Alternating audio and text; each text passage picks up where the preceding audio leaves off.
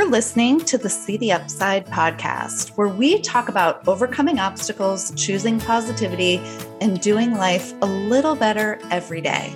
I'm your podcast host, Nina Bleicher.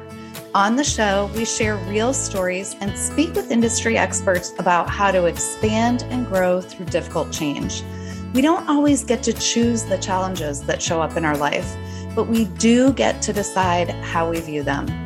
In those hard moments, there are always beautiful invitations. That's what See the Upside podcast is all about. Navigating the hard moments, but then finding the opportunity to heal, grow, and connect. I'm so grateful you're here and can't wait to share these conversations with you. I hope you enjoy the show.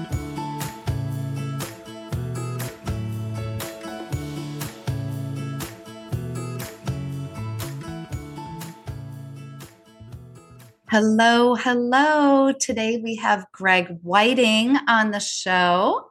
Greg is the founder of Prisma, a methodology integrating trauma, neuroscience, and energy medicine with somatic mindfulness based practices. He developed this while he was healing from his own anxiety, depression, and chronic pain, which was rooted in trauma. Over the past few decades, Greg has worked with thousands of clients and helped them heal through his one on one practice and has certified hundreds of healthcare professionals in his methodology. His new online course and community now makes healing practical and accessible to all. I love that. Greg is also a speaker and hosts a podcast called That's Not How That Works, where he discusses leadership healing and his journey with equity, diversity, and inclusion lot going on with Greg. So excited to talk to him. Today, we're going to discuss the importance of mental health and how healing actually works. I can't wait to dive in and talk about this topic that really affects every single one of us. Welcome to the show, Greg. So happy to have you here. Hi, Nina. Great to be here. Thanks for having me. Yeah, thank you.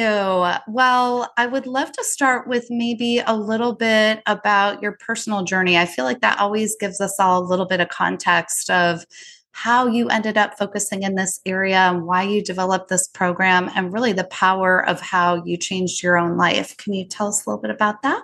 Absolutely. Yeah, I developed Prisma really on my own journey healing myself. So that wasn't my goal to develop Prisma. My goal was to heal my own pain. You know, I found that when in adolescence and early adulthood, just the, the practices, the tools, the methodologies that I was finding to heal my chronic pain, my anxiety, and my depression just weren't working. Right. And I felt that a lot of the approaches were actually aggravating the trauma and actually creating more pain.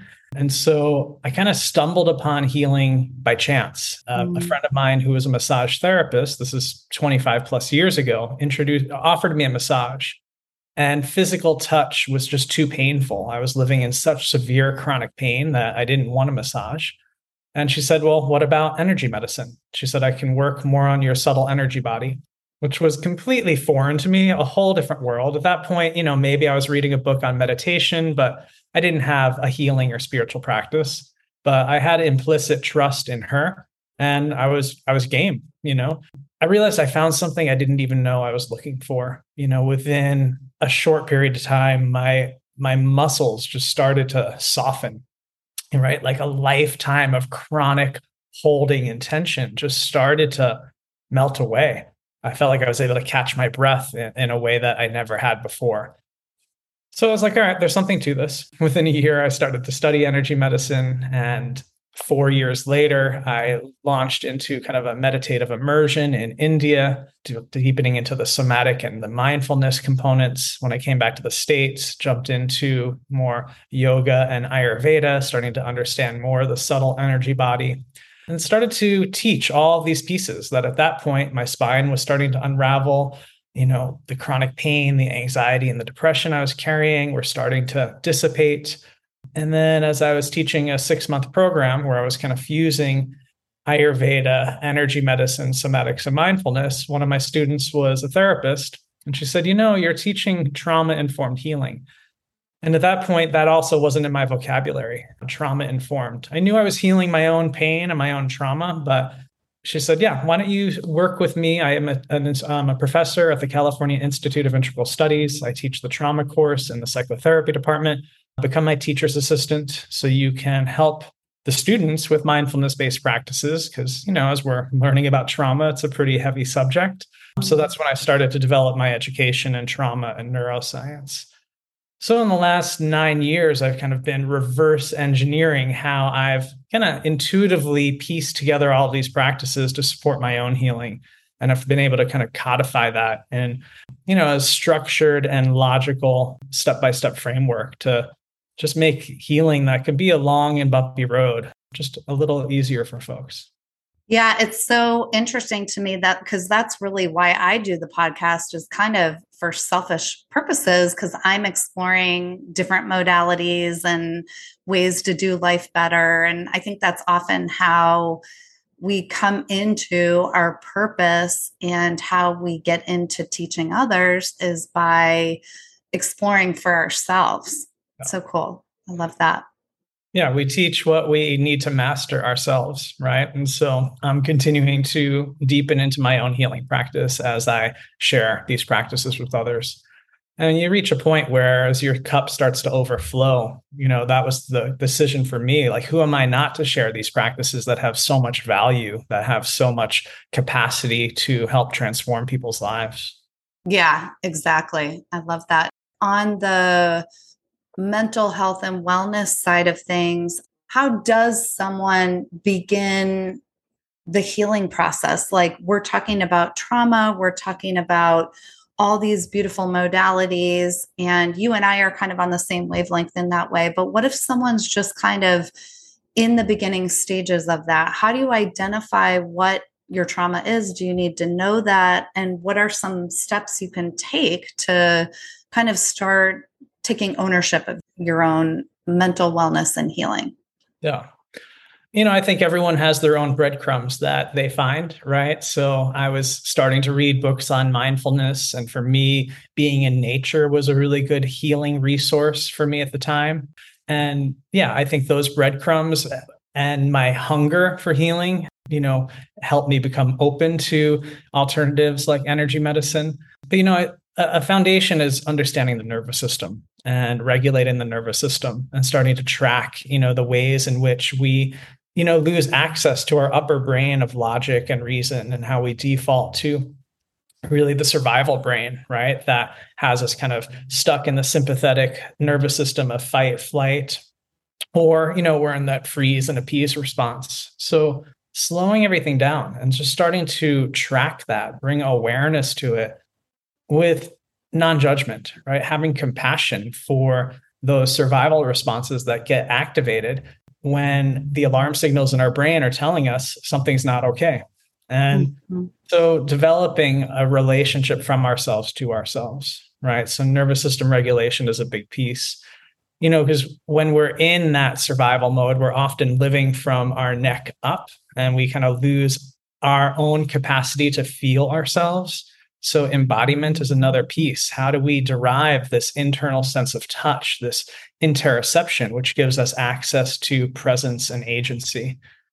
Right. And trauma is often, you know, an adverse experience that was too much too soon, the impact of which was historically overwhelming. And it was too much for us to process and make sense of. So we often leave our bodies because we have the experience that to feel the impact of trauma um, was too much. So it's not safe mm-hmm. to inhabit ourselves.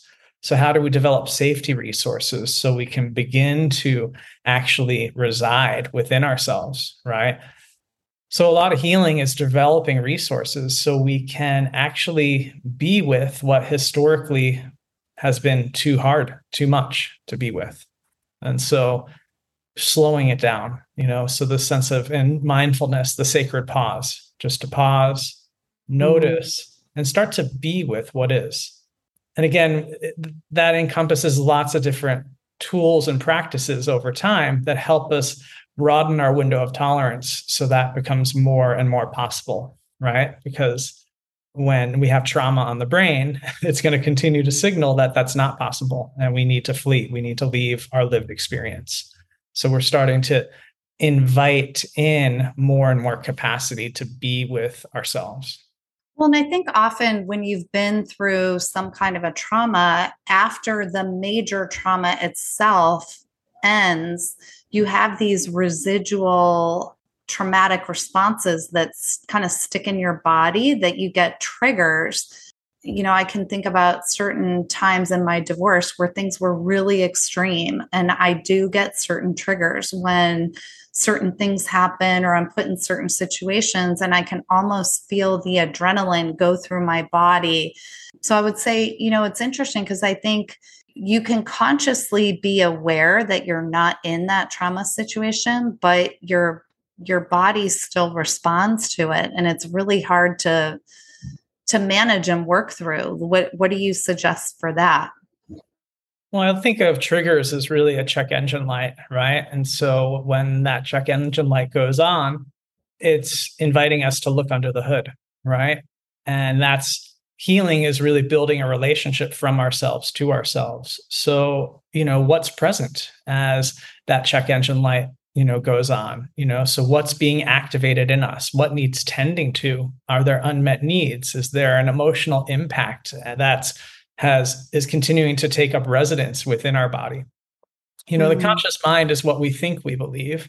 Then the subconscious and the unconscious mind is what we truly believe. And that's what takes up residence in our body. So, you know, that's the knot in our stomach or the heaviness in our chest, right? We we have language to put to how we're experiencing emotion physically in our body, right? And the different parts of the body house different qualities of consciousness where we store different beliefs, right? So, taking steps forward, for example, is the consciousness of the knees. Very much the knees, you know, in a physical sense, help us move forward. The kidney meridian in Chinese medicine runs through the knees, which, you know, the kidneys store fear. So, if there is some traumatic imprint that may get stored in the knees, each time we take a step forward, we may start to feel weak in the knees. We may start to have some knee issues present themselves because there may be, again, this residue of unresolved trauma taking up residence in the body. So each time we take a step forward, we're going to get triggered because that doesn't feel safe, right? And so it's signaling these alarm signals in the brain that there's danger on the horizon. And you know, when we have trauma on the brain, that the threat may be real or perceived, but our physiology, you know, is going to respond as if it's real. And so, you know, part of this work then is to to kind of reverse engineer is this present moment experience or is this something historical playing itself out in the present moment? And if it's something historical, how do we reparent that part of ourselves that is still you know, replaying kind of a lived experience, beliefs, memories, emotions uh, from the past. You know, yeah. call to to to be with ourselves. Right. Well, how do you think mental health has changed? I mean, this is all kind of new to us in the Western world, right? To look at all these different modalities and the way our system is set up is it's not really structured to you know support these kind of healing treatments. I mean it all comes out of pocket. It all has to be kind of explored and figured out by yourself. Uh, i do think it's kind of growing and expanding in awareness at least but you know it's still not widely accepted. What's your take on that? Yeah I agree. And I I'm always, and this is part of just the state of healing, because you know, negativity bias and the trauma brain is always going to be scanning for danger, what's wrong, what's bad, you know, worst case scenarios. And so part of the mind training of healing is reorienting from pain to possibility.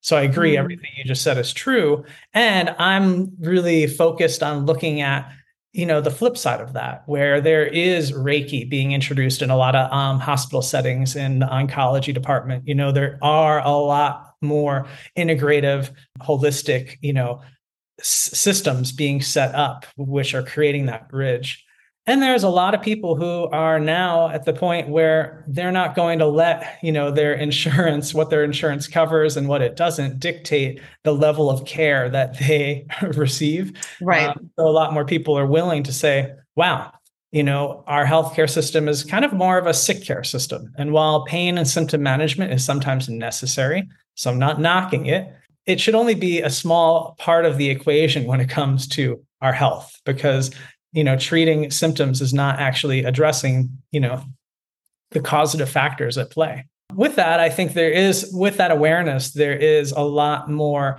understanding that we can remove some of the stigma away from mental health, right? And I don't even like to use the word mental illness because I think mental illness is really just unresolved trauma. And I think there's more and more awareness that we can heal, you know, attachment wounding and trauma. And when mm-hmm. we do, you know, what's labeled as mental illness, like anxiety and depression, can start to heal as well. But you know i think there are still a lot of people stuck in the, the the mindset that if there's a chemical imbalance let's treat the chemical imbalance. When research actually hasn't proven that chemical imbalance actually causes mental illness. Again that may help people tread water that may help people get by and manage you know what they're struggling with but we need to actually look what's beneath the surface and I think there's greater conversations like this taking place, and um, you know, more communities of support where there's more access to healing in many different forms and modalities. Do you feel like most people who, you know, are struggling or or have things that they're working through make the connection to the trauma, or do you think it often really takes layers and work and exploration to get to that yeah. Yeah, I was just talking to a friend the other day who said they were going through years of therapy before the word trauma even entered into that therapeutic setting. So I do think that there's a lot of education and awareness to still, you know, be had when it comes to understanding trauma. And a lot of folks I work with, a lot of my students and my clients, you know, they haven't been the victim of a violent crime. They aren't refugees and like leaving a war zone. They're not, you know, suffering from, you know, what a lot of people consider trauma. You know, trauma yeah. is also any lived experience where we don't feel safe and supported, where we feel isolated and alone. And let's face it, we live in a culture that feeds off of division and fear. And so to just be human is to to experience you know this an adverse an adverse life right? And i like to flip the script to consider that what if anxiety and depression are healthy responses to an unhealthy environment? Mm. and you know also in early development that's a lack of you know reliable and consistent care from our primary caregivers. So that's going to signal that you know nobody has our back and in early development, if no one has our back, that could very much signal life or death, right? So we start to develop these adaptive strategies to get our needs met. We may hide parts of ourselves or perform parts of ourselves. So then so much of our own identity structure becomes organized around trying to get needs met out of the fear that they won't get met. So a lot of folks are carrying the trauma of just that lack of a secure attachment in early development. So it's not that any abuse or anything bad happened per se.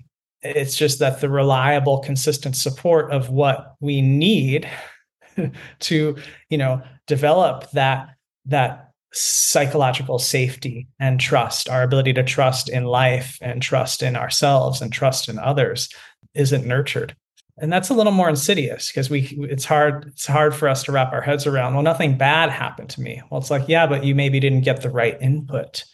And so that's a lot of folks i think struggling with trauma you know start to kind of come to terms with. I kind of feel like one of the first steps to healing in that kind of way is to start allowing yourself to feel the hard emotions. So anger, frustration, disappointment, sadness, whatever it is, and trying to peel back the layers of where it's coming from. When something happens, stay present in your body, let yourself feel it because our culture is so oriented towards those feelings are bad. Like just be happy, do something to make you feel good, start smiling and you'll feel good. It's like, well, wait a minute. Those hard feelings are there to tell you something. Either a boundary is being crossed, or your needs aren't being met, or you know someone did something that is imbalanced in your relationship or whatever it is that you pay attention to that and understand it for the message that it's giving you And then you can kind of figure out well why is this resonating so strongly with me? Is there something even deeper there that goes back further you know peel back those layers a little bit?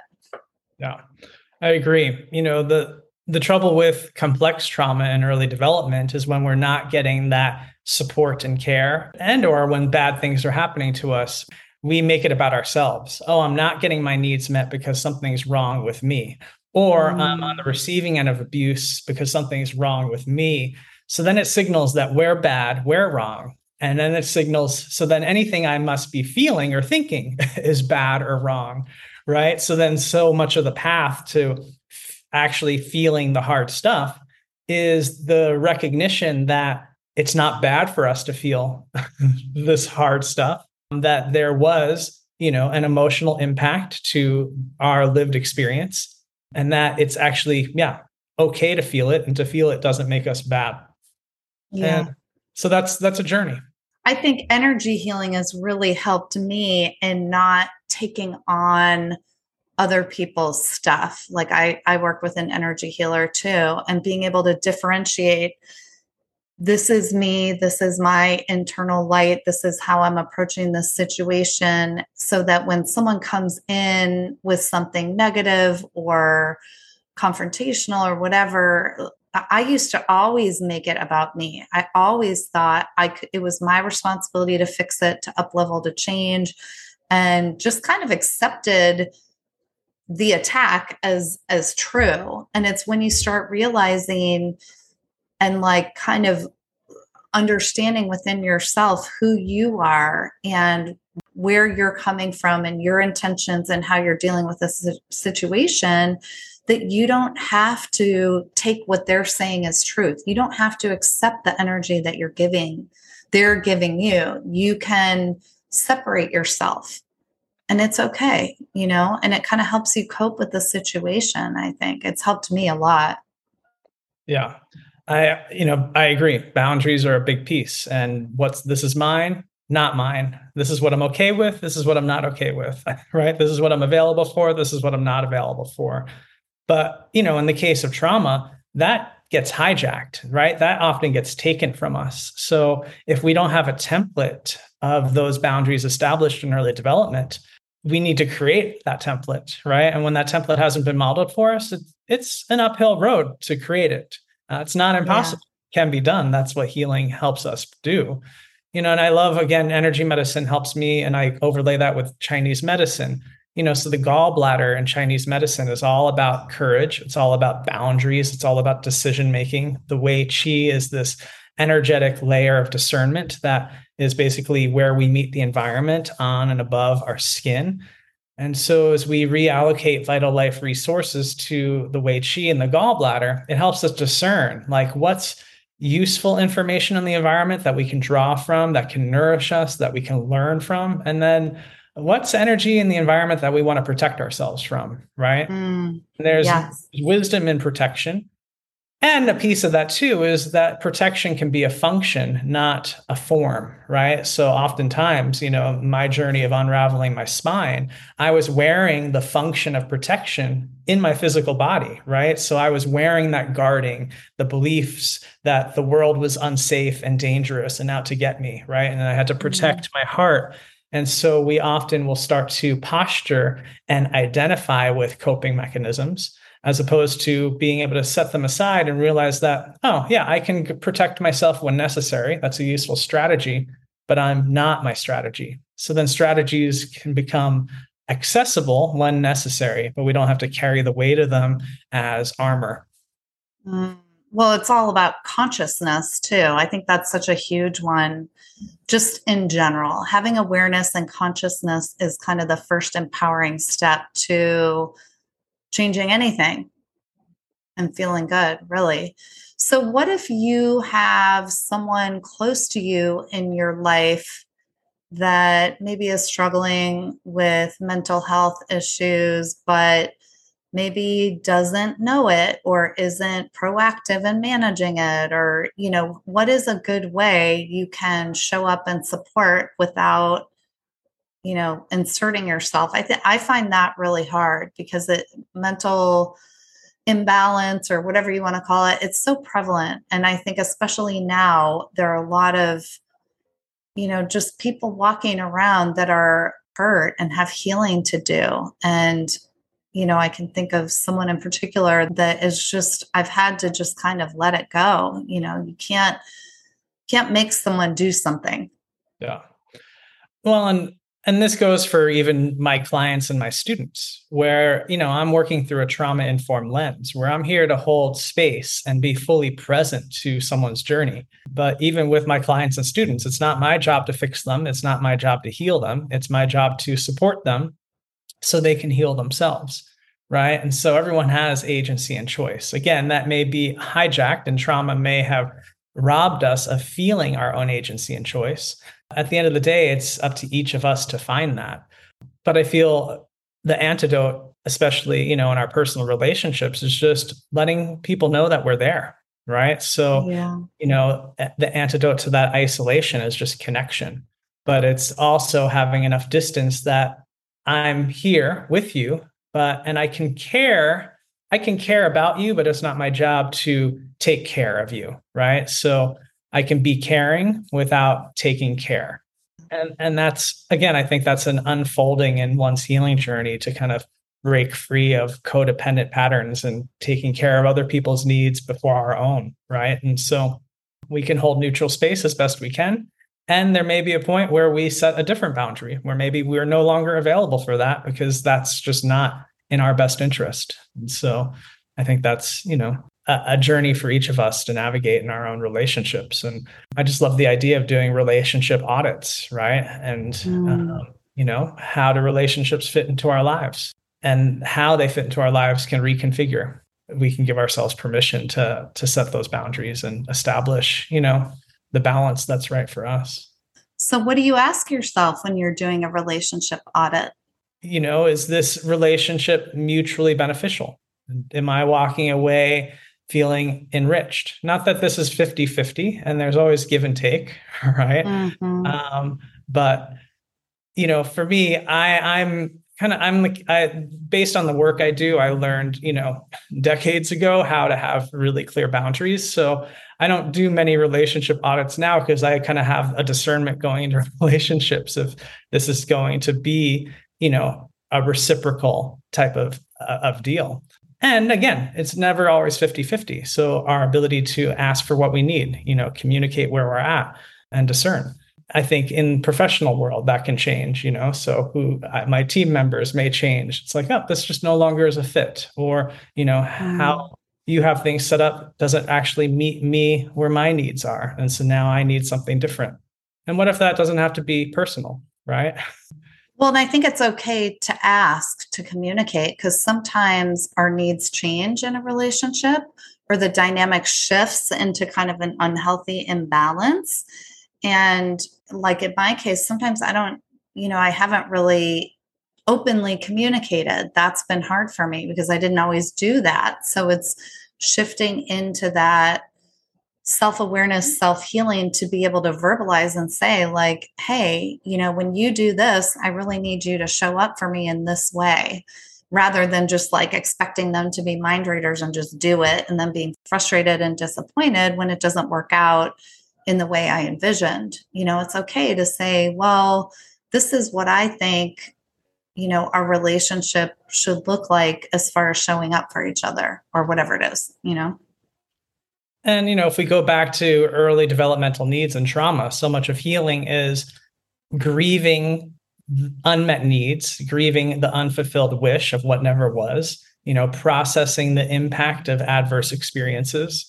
And the more we have the capacity to do that, then the more we can gain clarity into what we actually need and want. And we d- gather more discernment as to what we're feeling, what the mm. message inside of that emotion is.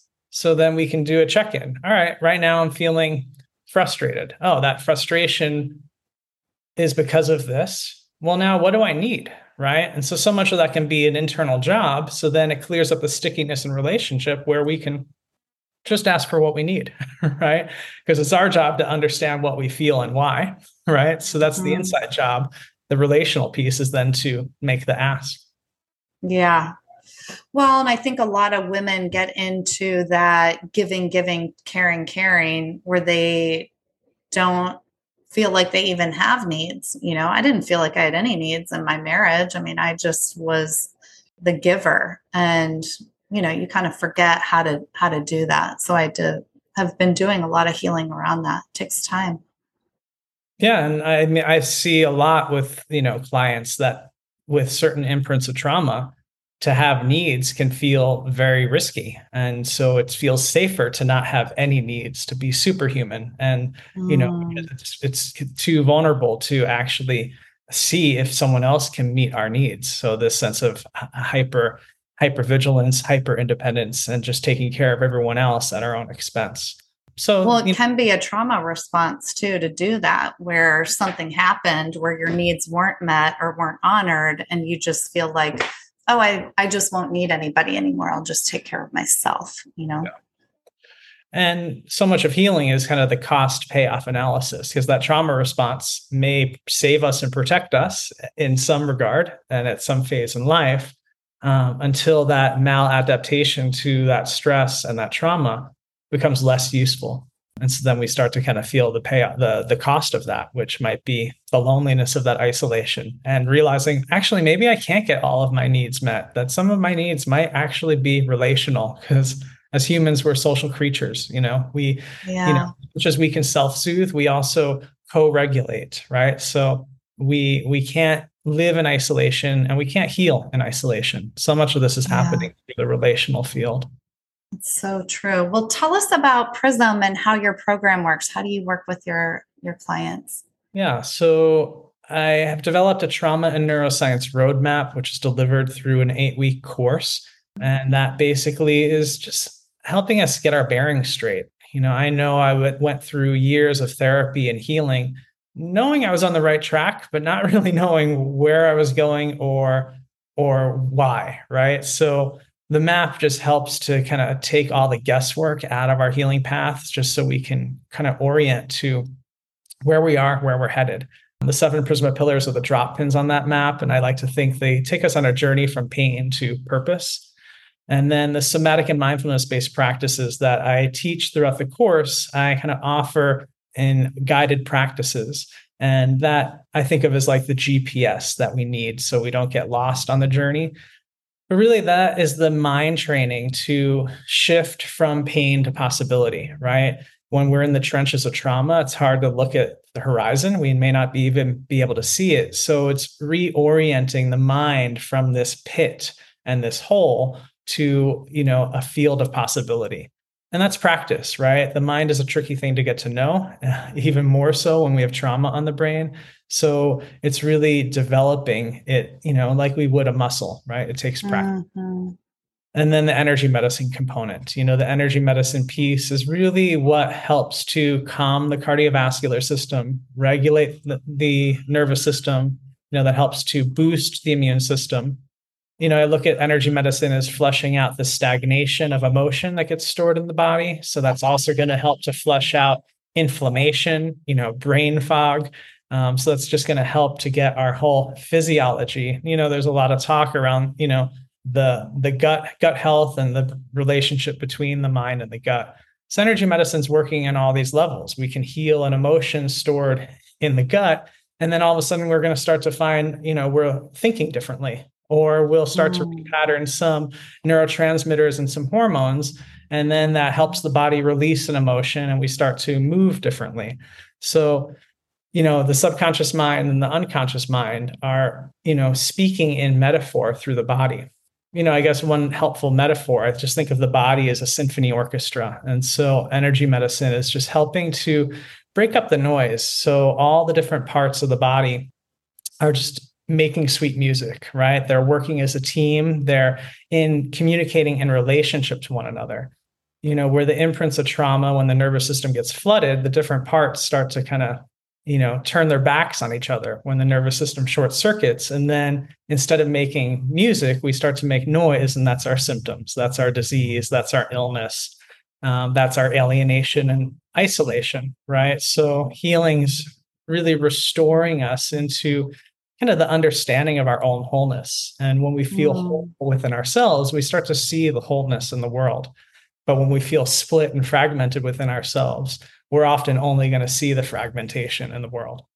That is so true. I love that. I can totally relate to that within myself. When I don't feel aligned, it's like all of a sudden everything outside of me is falling apart and I can't, you know, deal with problems very well. And I start seeing everything as. And it's like, but it is a practice. You bring yourself, you guide yourself back. You know, nobody ever masters feeling good all the time. It's just learning how to guide yourself back and understanding yourself and recognizing things faster and better over time. And that's the mind training piece too, to not identify with what we're experiencing, right? To notice mm. the emotion or the memory or the thought, kind of like a weather pattern, and to recognize that we're not the weather. You know, we're the empty sky that is always present, even if it's obscured by storm clouds. And so gathering that distance, you know, differentiating between self and experience. So we're no longer identifying with victimization. We're no longer identifying with pain and trauma, but we're starting to reorient to, you know, this witnessing consciousness, you know, the presence of who we are. Mm-hmm. So healing just helps that presence, that awareness grow. And the more we grow in awareness, then the more these imprints of trauma and pain start to come into yeah more of a recognition of the wholeness. So much of healing is creating more of a cohesive narrative of our lives where trauma breaks up that cohesiveness right? It breaks it up. So we only start to focus on this part of our life or that part of our life and we don't really see the through line. That helps us derive meaning and understanding and place and significance. Well, and I think the healing is all about where we need to grow, where we need to change. It feels so uncomfortable in the moment. And I'm in the middle of a really big lesson right now. But it's so interesting because I feel like in my own personal growth, I've been doing this long enough now that I'm less afraid, I'm less traumatized, I'm less taken down by the pain of the lesson and the transition and the hardness of what I'm working through. And I can see it for what it is that it's like a portal to the up level, but it's still hard. it's still hard. Yeah.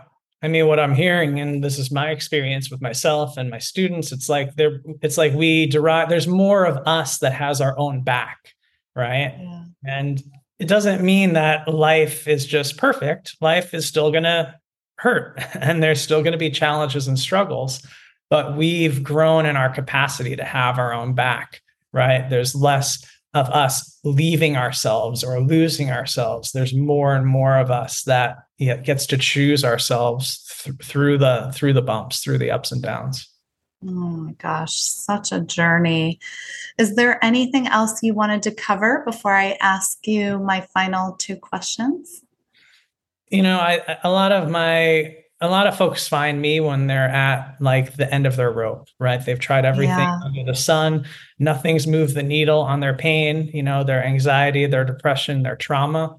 We need to be our own best advocates. We need to continue to follow the breadcrumbs. We we can't just you know, reach one dead end and stop, right? We need to then back out of that dead end and find another road. So, so much of healing is around becoming our own best advocate and, you know, mm. Testing many different roads until you find, you know, the one where you can really find and catch your stride. Yeah, and trusting what does work, you know, allowing it in, opening up and being willing to to try and it's kind of, you know, I've had books that I've picked up where I'm like this isn't resonating with me. Like it's okay to put it down and stop pursuing, you know, a modality that just isn't resonating with you because the sooner you you know let go of something that isn't you get closer to what is. And there are all different ways. There's not one way to heal. There's not one way to be the best version of yourself. There's not one way to do life. You know there's so many options and it's so about trying different things and being open and being willing and just having the ability to see and feel and appreciate the right things when they come understanding that you know? I agree. So in that vein what books are you reading these days? You got anything good on your nightstand or in your audible app uh, I just ordered Gabor Mate's, I'm forgetting the title of it, his new book that came out. It's basically a similar thread of the myth of normal. Is that the name of it? Something like that. Yeah, I mean, it's his work. I just always resonate with. He's spectacular. That's that's what's up next. Oh, nice. What about music? What's playing on your playlist these days? What do you like? Yeah, I love El Buho. They I listen to them on SoundCloud. I prefer their playlists more than I do their recorded albums. Yeah, El Buho is great. I've been listening to a lot of Jessie Ware. I'm a Phish head, so uh, oh, you are. I don't listen to. I don't really listen to Phish much at home, but like when I can catch them live, then I'll yeah catch some good Phish music. So, nice, I love it. What's your favorite Phish song? Trying to think. Yeah. I like the whole Picture of Nectar album. That whole album was kind of my fave. Nice. Yeah, I don't necessarily have a favorite song. I um yeah, I just love their live. Yeah. Yeah. So, so fun. I'm seeing Trey that. in Berkeley uh, in October. So a few weeks. Oh, very cool. Have a good time. I love that. He's touring by himself, I guess. Yeah, he has a solo band. Um, oh. So in between Phish tours, he does his own act. Yeah. Oh, cool. I didn't know. Yeah, Tab, Trey Anastasio Band. Nice. And where can everybody find you? What's the best way to get to you? Yeah, gregwieting.com. That's W I E T I N G. And so you can learn more about me and my course. It all starts with a conversation, right? And so folks resonate with, you know, my message, my energy, and are struggling with anxiety, depression, trauma, chronic pain we'd have a talk and we see if you know we can do some good work together. And so i'm all about creating win-wins. And if i can't provide folks with the right support i just as soon refer them to someone else who can you know get better meet their needs and help them get to where they're you know wanting to go. Yeah such a beautiful approach. I'm sure you have an amazing network too i would imagine with all of your students that you've taught and and clients that you've worked with. And yeah yeah, healing tends to create a, a, really beautiful web. And, you know, some of my closest yeah. friends are naturopaths and acupuncturists mm. and therapists. And so, you know, where one of our work is, you know, falls short, you know, there's because there's a power in everything and a limitation in everything. And I think, yeah, just as you said earlier, I think there are many, uh, uh, just as many approaches to healing as there are people. So we each need to kind of find the different pieces that work for us. Yeah, exactly. And I love that network. I mean, it's so cool, this whole industry and journey of being on personal growth and healing. I was on an airplane flying home from, I think, Florida or something not too long ago. And I was editing a podcast, and this woman next to me was kind of looking at it, like asking me what I was doing.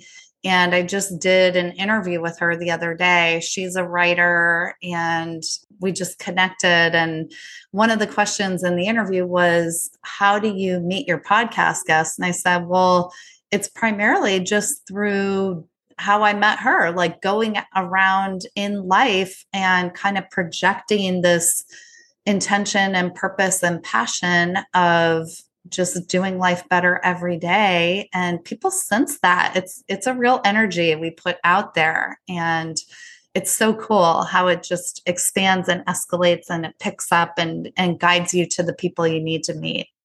I love that. Yeah so good. Just like you. So fun. Well thank you so much for being on the show greg. I appreciate it. And love your story of healing and the work that you're doing. Can't wait you know, for this interview to get out there and for people to hear about you. Thanks so much, Nina. Really good to be here. Thanks for joining today's episode of See the Upside podcast. For more details about today's guest and show notes and links, visit our website at seetheupside.com. You can find us on Instagram at see.theupside and Facebook at See the Upside. If you love today's show, please spread the light by giving us a rating or sharing it with a friend. We appreciate you so much and love sharing the positivity with anyone who could be inspired by it. We're all on a beautiful journey, and it's so much more fun doing it together and sharing our stories with each other along the way. Can't wait till next time.